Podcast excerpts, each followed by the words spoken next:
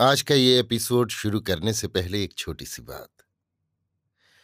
क्या आप भी अपना पॉडकास्ट बनाने की सोच रहे हैं? तो एंकर ट्राई कीजिए। ये पॉडकास्ट बनाने का सबसे आसान तरीका है। नंबर एक, ये फ्री है।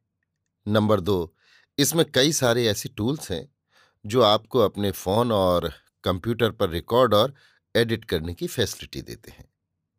नंबर तीन आप अपने पॉडकास्ट को डिस्ट्रीब्यूट भी कर सकते हैं, जिससे इसे स्पॉटिफाई और दूसरे प्लेटफॉर्म पर सुना जा सके। तो डाउनलोड कीजिए फ्री एंकर ऐप या विज़िट कीजिए एंकर डॉट एफ़ पर अपना पॉडकास्ट स्टार्ट करने के लिए। ये तो थी एक छोटी सी जानकारी, और अब शुरू करते हैं एपिसोड का सिलसिला। तो आज के एपिसोड में लीजिए सुनिए ना पार्थ सारथी के लिखे उपन्यास ये गली बिकाऊ नहीं का भाग उन्नीस मेरी यानी समीर गोस्वामी की आवाज़ में। उस दिन नाटक के पहले मुत्तु कुमरन ने जल्दी जल्दी संवाद और दृश्यों के क्रम को उलट पलट कर देखा। संवाद उसके थे, निर्देशन उसका था। दर्शकों की गैलरी में बैठकर उसने कुछ एक बार सब कुछ देखा भी था। अतः सारे दृश्यों से याद थे। इसके अलावा स्वयं कवि भी था। परिस्थितियों के अनुसार नए संवाद गढ़कर वो मंच पर बोल भी सकता था।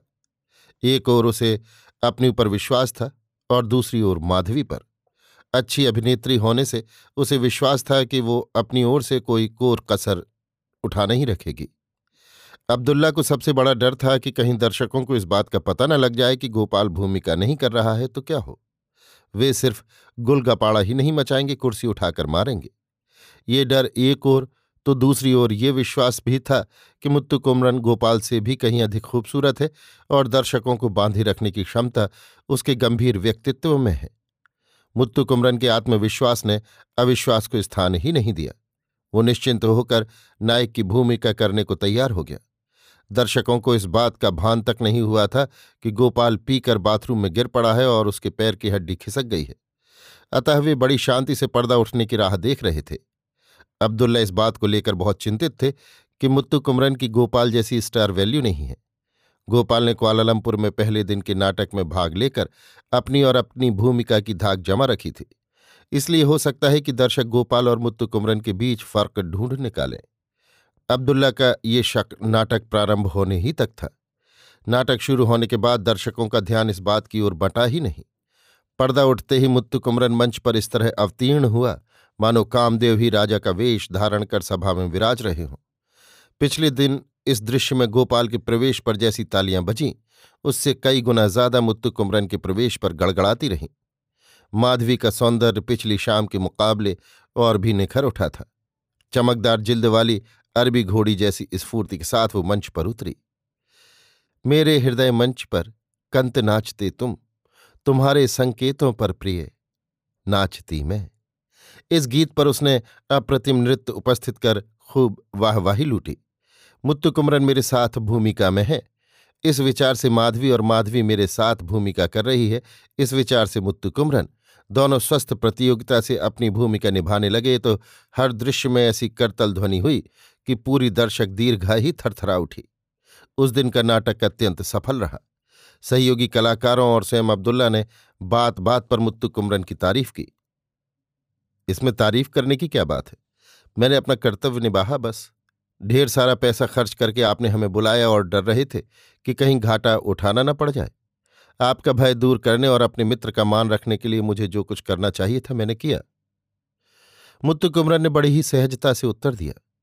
दूसरे दिन सवेरे वहाँ के दैनिक समाचार पत्रों में पैर फिसलने से गोपाल के गिर जाने और हड्डी टूट जाने की खबर और पिछली शाम के नाटक में गोपाल की जगह नाटककार मुत्तु कुमरन की सफल भूमिका की खबरें साथ साथ छपी थीं।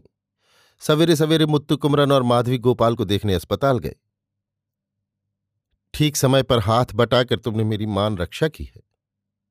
इसके लिए मैं तुम्हारा बहुत आभार मानता हूँ।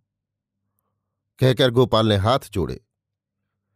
फिर तो ये भी कहो कि तुम मेरे ही भरोसे बोतल पर बोतल चढ़ाकर नशे में डूबे रहे कि समय पर तुम्हारी जाती हुई इज़्ज़त को मैं किसी तरह बचा दूँगा? वाह वाह! भाग्य से अखबार वालों ने तुम्हारी धज्जियाँ नहीं उड़ाई। इतना ही लिखा कि तुम स्नानागार में फिसल कर गिर गए। बात की तय में जाकर क्यों गिरे? कैसे गिरे का विवरण भी दिया होता तो जग हंसाई ही होती। मुत्तु कुमरन ने गोपाल को आड़े हाथों लिया। उस्ताद, मानता हूँ कि मैंने बड़ी गलती की। मेरी अक्ल मारी गई थी। अब सोचने से क्या फ़ायदा? पीने के पहले ही सोचना चाहिए था। मेरी अक्ल तब ठिकाने नहीं थी। तुम्हारी अक्ल कब ठिकाने रही है, बोलो? खैर, छोड़ो इन बातों को। अब तबीयत कैसी है? कल रात को अच्छी नींद आई या नहीं? खूब अच्छी तरह सोया था। सवेरे उठने पर नाटक की याद आई। फिर सोच लिया कि कैंसिल हुआ होगा। अच्छा हुआ कि तुमने बचा दिया। अखबार पढ़ने पर सब कुछ मालूम हुआ। अब्दुल्ला ने भी आकर बताया कि तुम्हारा अभिनय मुझसे भी कहीं अधिक अच्छा रहा। छी छी, वैसा कुछ नहीं। बगैर गलती की किसी तरह निभा दिया, बस। ये तुम्हारी उदारता है। तुम बात छिपाते हो। अब्दुल्ला कह रहे थे कि तालियाँ ऐसी बजती रहीं कि रुकने का नाम नहीं लेती थी। अखबार वालों ने भी तुम्हारी बड़ी तारीफ़ की है। कोई हज़ार कहे, गोपाल, तुम तो अभिनय के लिए ही पैदा हुए हो। तुम जैसा कोई काम करे तो कैसे करे? अब ज़्यादा न बोलिए, मरीज़ को आराम करना चाहिए। नर्स ने आकर टोका तो वे उससे विदा लेकर चल पड़े। मुत्तु कमरन और माधवी के स्ट्रीएट्स होटल में आने के तुरंत बाद रेड्डीआर के पास से फ़ोन आया। कल मैं भी नाटक देखने आया था। तुम्हें नायक के वेश में देखकर मुझे शक हुआ। जल्दी विश्वास नहीं आया। पर आज अखबार देखने पर मेरा संदेह दूर हो गया। तुम्हारा अभिनय बहुत बढ़िया था। यों ही नहीं कहता। तुमने सचमुच कमाल कर दिया। हाँ अब गोपाल की तबीयत कैसी है? क्या मैं आकर देख सकता हूँ? आज नहीं। कह रहे हैं कि काफ़ी रेस्ट चाहिए। कल मिलाइएगा। माउंट बैटन रोड के एक नर्सिंग हॉल में है। मुत्तु कुमरन ने रेडियार को उत्तर दिया। उसके बाद कुआलालंपुर में गोपाल की नाटक मंडली सात दिन ठहरी रही। सातों दिन गोपाल की जगह मुत्तु कुमरन ने ही भूमिका निभाई। अच्छा खासा नाम भी कमाया। तारीफ़ के पुल बंधे और पुरस्कारों के अंबार लगे। पत्र पत्रिकाओं में मुत्तु कुमरन की बड़ी चर्चा रही। मुत्तु कुमरन माधवी की बेजोड़ जोड़ी कहकर सभी अनुशंसा और संस्तुति करते रहे। संवाद भूल जाने पर आप ऐसे संवाद बोलते हैं, जो लिखे हुए संवादों से भी बढ़िया बन जाते हैं। माधवी ने कहा, इसमें आश्चर्य की क्या बात है माधवी? सभी की तरह तुम्हारा भी आश्चर्य प्रकट करना अच्छा नहीं लगता। ये तो बेमतलब की प्रशंसा है। मैं जन्म से इसी में लगा हूँ, बायस कंपनी के जमाने से आज तक। मैं ये काम नहीं कर पाता, तब तुम्हारा आश्चर्य करना उपयुक्त होता। आपके लिए ये साधारण सी बात हो सकती है, लेकिन मेरे लिए तो आपकी हर साधना बड़ी लगती है। और मुझे बड़े आश्चर्य में डाल देती है। मैं अपनी आदत अब बदल नहीं सकती। माधवी ने उत्तर दिया, चुप भी करो, तुम बड़ी पगली हो। पगली ही सही, पर यकीन मानिए, सारा का सारा पागलपन आप पर निछावर है। आप जब सिंगापुर के एयरपोर्ट पर उतरे, तब अकेले और अलग थलग पड़े रहे। किसी की आँखों में नहीं पड़े। ये देखकर मेरा दिल कुढ़ता रहा था। उसका फल अभी मिला है। अब्दुल्ला और गोपाल ने पिनांग में आपके दिल को कैसी कैसी चोटें पहुंचाई थी। आज आप ही को उनका मान रखना पड़ रहा है। इज़्ज़त बचानी पड़ रही है। बस बस, बंद करो। तुम्हारी ये बातें मुझे मिथ्याभिमान से भर देंगी। अच्छा कल अब्दुल्ला आपसे अकेले में मिलना चाहते थे, सो किस लिए?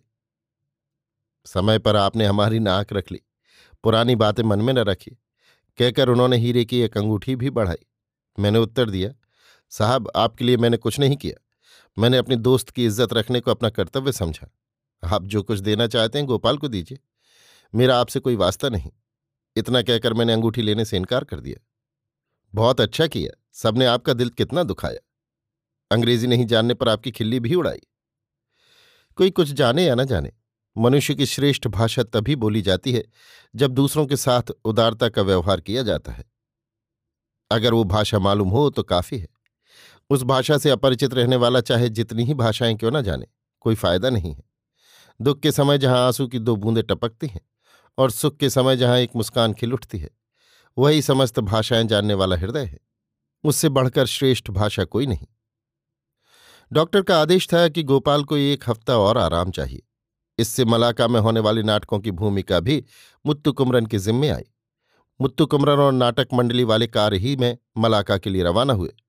गोपाल की देखरेख का भार रुद्रपति रेड्डियार के सुपुर्द किया गया। मलाका में रुकते हुए एक दिन दोपहर को वे पोर्ट डिक्सन समुद्र तट की सैर को भी निकल गए मलाका में भी नाटकों के प्रदर्शन के लिए अच्छी खासी वसूली हुई। मुत्तु कुमरन का अभिनय दिन प्रतिदिन निखरता गया। मंडली के नामार्जन का वो एकमात्र कारण था। मलाका में नाटक पूरे होने पर लौटते हुए रास्ते में चिरमपान में एक मित्र के यहाँ उन्हें भोज के लिए आमंत्रित किया गया। भोजन के उपरांत मेजबान के हाथों अब्दुल्ला ने मुत्तु कुमरन को वही अंगूठी दिलाने की कोशिश भी की। मुत्तु कुमरन ने इसका उद्देश्य भांप लिया।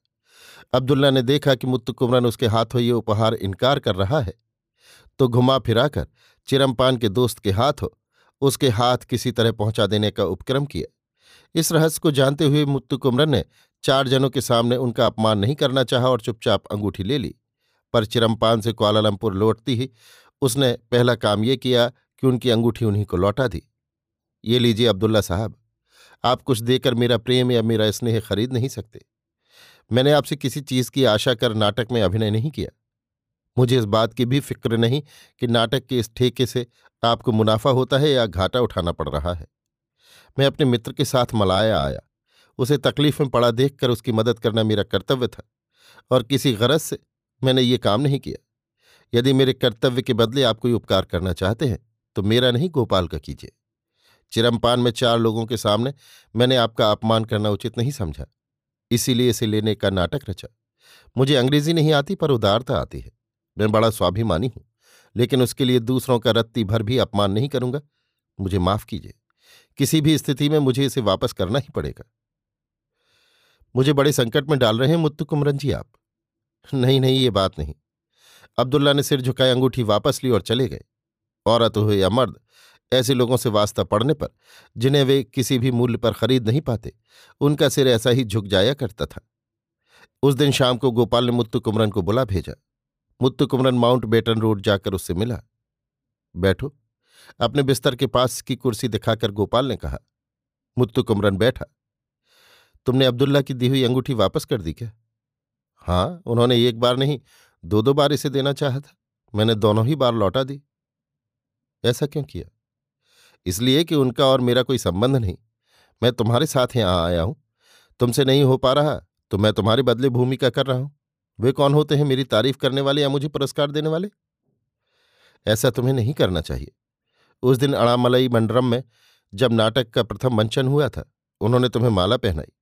उस दिन तुमने ये कहकर उनका जी दुखाया कि किसी के हाथों माला ग्रहण करते हुए सिर झुकाना पड़ता है, इसलिए मैं मालाओं से नफरत करता हूँ। आज हीरे की अंगूठी लौटाकर उनका दिल दुखा रहे हो। इस तरह के व्यवहार से तुम्हारी कौन सी बड़ाई हो जाती है? नाहक, एक बड़े आदमी का दिल दुखाने से तुम्हारे विचार से तुम्हारा कौन सा फ़ायदा होने वाला है? ओहो, ये बात है। कोई बड़ा मनुष्य हमारा अपमान करे तो चुप रहना चाहिए। किसी बड़े आदमी का विरोध मूल नहीं लेना चाहिए। तुम यही कहना चाहते हो ना? मान लो कि अब्दुल्ला ने तुम्हारा अपमान किया तो भी। छी छी, दोबारा ऐसी बातें मुँह में न लाओ। मेरा अपमान वो क्या? उसके दादे पड़दादे भी नहीं कर सकते। ऐसा समझकर मानो मेरा बड़ा अपमान कर रहे हैं। कुछ दिलासा दे दिया बस। जो भी हो, इतना रोष तुम्हें नहीं सोता, उस्ताद। वही एक चीज़ है जो कलाकार के पास बची खुची रहती है। उसे भी छोड़ दूँ तो फिर कैसे? अब्दुल्ला ने मेरे पास आकर कहा कि मैं किसी तरह तुम्हें उनकी वो अंगूठी लेने को बाध्य करूँ। वो तो मैंने उन्हीं से कह दिया कि आप जो भी देना चाहें गोपाल को दे दीजिए। आपका और मेरा कोई सीधा संबंध नहीं। उन्होंने तुमसे नहीं कहा क्या? कहा था कहकर वो अंगूठी मेरे हाथ दे गए हैं। अच्छा तुम्हारे विचार से अब्दुल्ला की अंगूठी लेना ठीक नहीं, पर रुद्रपति रेड्डियार की घड़ी लेना ठीक है है ना सही बात? रुद्रपति रेड्डियार और अब्दुल्ला कभी एक से न हो पाएँगे। रेड्डियार आज करोड़पति हो गए हैं, पर मेरे साथ बिना किसी भेदभाव के सलूक करते हैं। पैसे का गर्व उन्हें छू तक नहीं गया है। गोपाल इसका कोई जवाब नहीं दे सका। बोला, तुमसे बात करने से कोई फ़ायदा नहीं है। ठीक है। मुत्तु कुमरन ने कुआलालंपुर में और दो नाटक खेले। इतने में गोपाल उठकर चलने फिरने लगा। दूसरे दिन का नाटक गोपाल ने भी पहली कतार में बैठकर देखा। उसके आश्चर्य की कोई सीमा नहीं रही। मुत्तु कुमरन का अभिनय देखकर उसने दांतों तले उंगली दबा ली। नाटक खत्म होने पर गोपाल ने मुत्तु कुमरन के गले लगकर उसकी बड़ी तारीफ़ की। दूसरे दिन उन्होंने रेडियो और दूरदर्शन पर एक भेंट वार्ता भी दी। उस भेंट वार्ता में भाग लेने के लिए मुत्तु कुमरन गोपाल और माधवी तीनों साथ गए थे। तीसरा दिन नगर भ्रमण और दोस्तों से विदा लेने में बीता। जिस दिन वे लोग वहाँ से रवाना हुए, उस दिन मेरिलिन होटल में गोपाल की नाटक मंडली को एक विदाई दावत दी गई। उसमें बोलने वाले सभी ने मुत्तु कुमरन की बड़ी तारीफ़ की। गोपाल ने कृतज्ञता ज्ञापन में मुत्तु कुमरन की भरपूर प्रशंसा की। इस कार्य में वो अघाया नहीं। माधवी ने अपनी मंडली की तरफ़ से एक गीत गाया, आओ आओ मेरे नूरे चश्म। प्रथम चरण गाते हुए माधवी की आँखों ने प्रथम पंक्ति में बैठे मुत्तु कुमरन को ही अपनी दृष्टि का बिंदु बनाया। हमेशा की तरह ये समस्या उठ खड़ी हुई कि कौन कौन हवाई जहाज़ पर सिंगापुर जाएँगे। मुत्तु कुमरन और माधवी ने पहले की तरह ही इनकार कर दिया। तो मैं भी प्लेन पर नहीं जाता, तुम लोगों के साथ कार ही में जाऊँगा। कहकर गोपाल ने हठ ठाना। पैर ठीक होने पर भी वो कुछ कमज़ोर सा बना रहा। उसके लिए 200 मील से अधिक की कार यात्रा कष्टदायक हो सकती थी। अतः मुत्तु कुमरन ने उस पर ज़ोर देते हुए कहा, इस देश और इस देश की प्राकृतिक सुषमा को देखने के विचार से हम दोनों कार में आने की बात सोच रहे हैं। इसे तुम्हें अन्यथा नहीं लेना चाहिए। तुम्हारी हालत अब भी कार यात्रा के लायक नहीं है, इसलिए मेरी बात मानो। मुत्तु कुमरन के आग्रह करने पर गोपाल मान गया। उदय रेखा के प्रति अब्दुल्ला का मोह अभी उतरा नहीं था और उतरने का नाम भी नहीं लेता था। अतः वे तीनों मलेशियन एयरवेज के हवाई जहाज़ पर सिंगापुर को रवाना हुए। मुत्तु कुमरन सहित बाकी सब लोग कार द्वारा जोगूर के रास्ते सिंगापुर के लिए रवाना हुए। रुद्रपति रेड्डियार ने उनके लिए दोपहर का भोजन टिफ़िन दानों में भिजवा दिया था। रास्ते में एक जंगली नाले के किनारे कारें खड़ी कर सबने दोपहर का भोजन किया। सफ़र बड़े मज़े का रहा। जोगूर का पुल पार करते हुए शाम के साढ़े छह बज गए। शाम के झुटपुटे में सिंगापुर नगर बड़ा रमणीक लग रहा था। सर्द मौसम और अंधेरे के डर से कोई अनिंद सुंदरी लुक छिपकर चहलकदमी करे तो कैसा रहे? सिंगापुर नगर उस समय ऐसी ही स्थिति उत्पन्न कर रहा था। उनकी कारों के पुक्किट डिमा रोड पार कर पेनकुलीन सड़क पर स्थित एक होटल में पहुँचते पहुँचते गाढ़ा अंधेरा हो चला था। जहाँ देखो आसमान से बातें करने वाली बहुमंजिली इमारतें कतारों में खड़ी थीं, जो गत्ते के बने हुए मॉडलों सी लगीं। सिंगापुर क्वालालंपुर से भी ज़्यादा चुस्त और गतिशील लगा। कारें सड़कों पर चीट की तरह रेंग रही थी। पीले रंग से पुती छत वाली टैक्सियाँ बड़ी तेज गति से बढ़ रही थीं। रात के भोजन के लिए सभी चिरंगून रोड स्थित कोमल विलास नामक शाकाहारी भोजनालय को गए। इस बार गोपाल भी उनके साथ ठहर गया। उदय रेखा और अब्दुल्ला कॉन्टिनेंटल होटल में ठहरे। सिंगापुर के नाटकों में गोपाल ने ही भूमिका की। सिंगापुर के नाटकों में भी काफ़ी अच्छी वसूली रही। एकाएक बारिश हो जाने से अंतिम दो दिन वसूली कुछ कम रही। अब्दुल्ला के ही शब्दों में वैसे कोई नुकसान नहीं उठाना पड़ा। सिंगापुर में भी वे लोग कुछ जगहों घूम आए, जैसे जुरोंग औद्योगिक बस्ती, Tiger Balm Gardens, Queens Towns की ऊँची इमारतें वगैरह टाइगर बाम बगीचे में चीनी पुराणों के आधार पर पत्थर चूने से बनी आकृतियों में बहुत भयंकर दृश्य चित्रित किए थे। उनमें ये दर्शाया गया था कि संसार में पाप करने वाले कैसे कैसे दंड भोगते हैं। किसी पापी को नरक में आरे से चीरा जा रहा था। किसी के सिर में लोहे की कीलें ठोकी जा रही थीं। किसी को आग की लपटों में नंगे शरीर झोंका जा रहा था। देखने वालों में दहशत सी फैल जाती। मुत्तु कुमरन ने हँसते हुए कहा, मद्रास में रहने वाले सभी सिने कलाकारों को बुला लाकर इन दृश्यों को बार बार दिखाना चाहिए, माधवी। कोई ज़रूरत नहीं। क्यों, ऐसा क्यों कहती हो? इसलिए कि ऐसी करतूतें वहाँ प्रतिदिन होती ही रहती हैं। ये सुनकर मुत्तु कुमरन ठहाका मारकर हंसा। माधवी भी उसकी हँसी में शामिल हुई। मद्रास रवाना होने के दिन सवेरे ही वे शॉपिंग को चले। कपड़े की दुकान पर जाने पर मुत्तु कुमरन ने कहा, मुझे भी एक साड़ी खरीदनी है। तुम्हारी मुँह दिखाई के अवसर पर देने के लिए। माधवी का चेहरा लज्जा से लाल हो गया। शाम को सिंगापुर में भी एक विदाई पार्टी का आयोजन किया गया था। उससे निपटकर अपनी नाटक मंडली के जहाज़ द्वारा लौटने की व्यवस्था का भार अब्दुल्ला को सौंपकर गोपाल, मुत्तु कुमरन और माधवी हवाई जहाज़ पर सवार होने के लिए हवाई अड्डे को रवाना हुए। मद्रास जाने वाला एयर इंडिया का हवाई जहाज़ ऑस्ट्रेलिया होता हुआ सिंगापुर आता था और सिंगापुर से मद्रास को रवाना होता था। उस रात को ऑस्ट्रेलिया से ही वो देर से रवाना हुआ। अब्दुल्ला नाटक मंडली के सदस्य और सिंगापुर के कला रसिक देर अबेर का ख्याल किए बिना विदा करने के लिए हवाई अड्डे पर आए हुए थे। हवाई जहाज़ के सिंगापुर से रवाना होते समय ही बड़ी देर हो गई थी। अतः मद्रास पहुँचते पहुँचते रात के साढ़े बारह बज गए थे। कस्टम्स फॉर्मेलिटी से निवृत्त होकर बाहर आने तक एक बज गया था। उस वक्त भी गोपाल और माधवी का स्वागत करने के लिए बहुत से लोग फूल मालाओं के साथ आए थे। उसमें लगभग आधा घंटा लग गया। गोपाल के बंगले से कारें आई हुई थी। एक कार में तो सिर्फ़ सामान ही सामान भर गया। दूसरी कार में वे तीनों वहाँ से चले। घर आते आते दो बज गए थे। इतनी रात गए, अभी घर कैसे जाओगी भला? रात को यहीं सोकर सवेरे चली जाना? गोपाल ने माधवी से बोला, लेकिन वो हिचकिचाई। तुम बहुत बदल गई हो, पहले जैसी नहीं रही।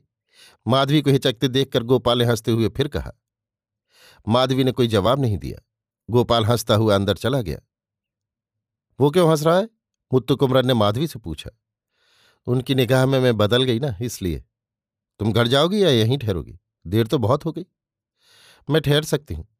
अगर आप अपने आउट हाउस में किसी कोने में मुझे ठहरने की थोड़ी सी जगह दें तो इस बंगले में और किसी दूसरी जगह में नहीं ठहर सकती। ये एक भूत बंगला है। कल सिंगापुर में आपने नरक की यातनाएँ दिखाई थी ना? उन्हें फिर याद कीजिए तो बात समझ में आए। आउट हाउस में तो एक ही खाट है। फर्श पर तो बड़ी ठंडी होगी। परवाह नहीं। आप अपने चरण में शरण देकर नीचे निरी फर्श पर भी जगह दें तो वही बहुत है। वो हामी भरकर बढ़ा तो वो उसके पीछे पीछे चलती आई। उनके सिंगापुर से लौटने की बात का पहले ही पता हो जाने से नायर छोकरे ने आउट हाउस को झाड़ पहुंचकर साफ़ कर दिया था। मटके में ताज़ा पानी भर कर रखा था। गद्दे तकिए की गिलाफ बदलकर बिछौने को ठीक ठाक सहेज रखा था। उनके साथ आए हुए माधवी और मुत्तु कुमरन के अलग अलग सूटकेसों को ड्राइवर पहले ही आउट हाउस के द्वार पर छोड़ गया था। दोनों ने उन्हें उठाकर अंदर रखा। चाहे गोपाल कुछ भी सोच ले। माधवी ने निश्चय कर लिया था कि वो आज मुत्तु कुमरन के साथ आउट हाउस में रहेगी। मुत्तु कुमरन ने बिछावन और तकिया निकालकर माधवी को दिया और स्वयं खाट के निरे गद्दे पर लेट गया। माधवी वो बिछावन नीचे बिछाकर लेट गई। देखिए, यहाँ तो एक ही तकिया है। मुझे तकिए की ज़रूरत नहीं, आप लीजिए। माधवी थोड़ी देर बाद ये कहते हुए उठी और तकिया मुत्तु कुमरन को देने आगे बढ़ी। मुत्तु कुमरन को तब तक हल्की सी नींद आ लगी थी। उसी समय टेलीफोन की घंटी भी बज उठी। माधवी सोचने लगी कि वो चौंगा उठाए कि नहीं। मुत्तु कुमरन बिस्तर पर उठ बैठा। उसने चौंगा उठाया तो दूसरे सिरे से गोपाल कुछ कह रहा था। अभी आप सुन रहे थे? ना पार्थ सारथी के लिखे उपन्यास। ये गली बिकाऊ नहीं का, भाग उन्नीस, मेरी, यानी समीर गोस्वामी की आवाज़ में।